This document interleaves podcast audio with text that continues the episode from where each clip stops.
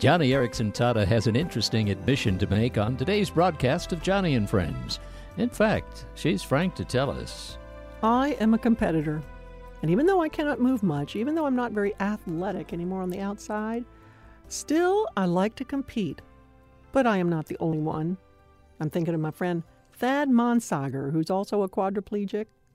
When his parents invited me to their home, I was interested to see this young man get around in his house. In fact, I watched Thad and his brother Nathan play Nerf basketball in the hallway. Now, I know what you're thinking.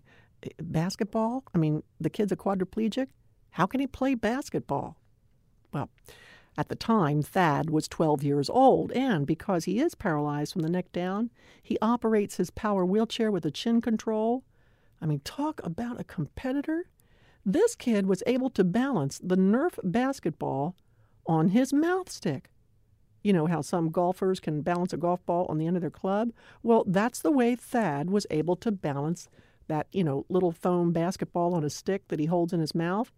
Anyway, Thad was able to flick the stick and the ball up against the backboard to make a basket. Can you believe it? And after he made his first basket, then his second and third, he turned and said to me, "Hey, Johnny, you want to give it a try?" "Okay," I replied, "but fair warning, I just might beat you." Wishful thinking. I mean, I'm the famous mouth artist. I think I know a lot about, holding sticks in my mouth. Friend, I could barely balance the Nerf ball on the end of that stick. Forget it. There was no way I could balance it. And as far as flicking that little basketball for a layup, it was impossible. I could not even hit the backboard. It just kept falling off the stick and bouncing on the floor. Well, a few weeks later, the Monsager family came over to our house for a barbecue, and this time Thad brought his Nerf baseball bat.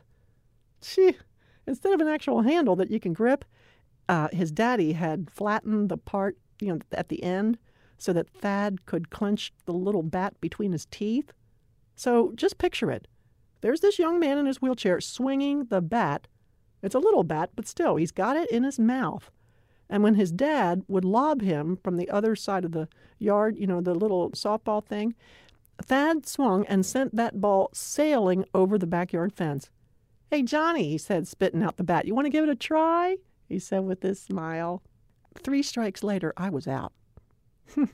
Needless to say, Thad, my friend, is doing just fine. The kid is such an inspiration to me. Yes, of course, to me, another quadriplegic, but he inspires a lot of other people on their feet, too.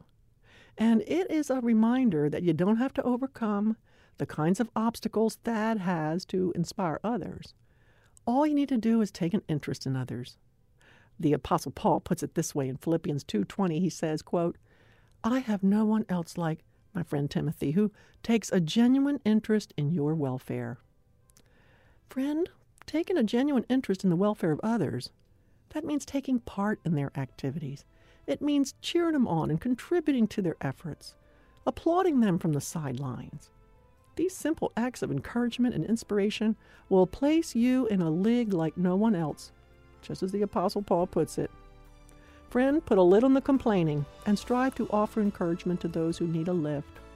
It's something I am reminded of whenever I wheel up to Thad Monsager, who, by the way, has now graduated from the University of New Hampshire. Thanks for telling us about Thad, Johnny. Appreciate the information and the way in which the Lord is using him. And, of course, all children are very special to God. That's why Johnny has written a publication which you'll appreciate reading. It's titled Raising Up God's Special Kids. For a free copy, call us now at 1-888-522-5664. That's 1-888-522-5664 for Raising Up God's Special Kids.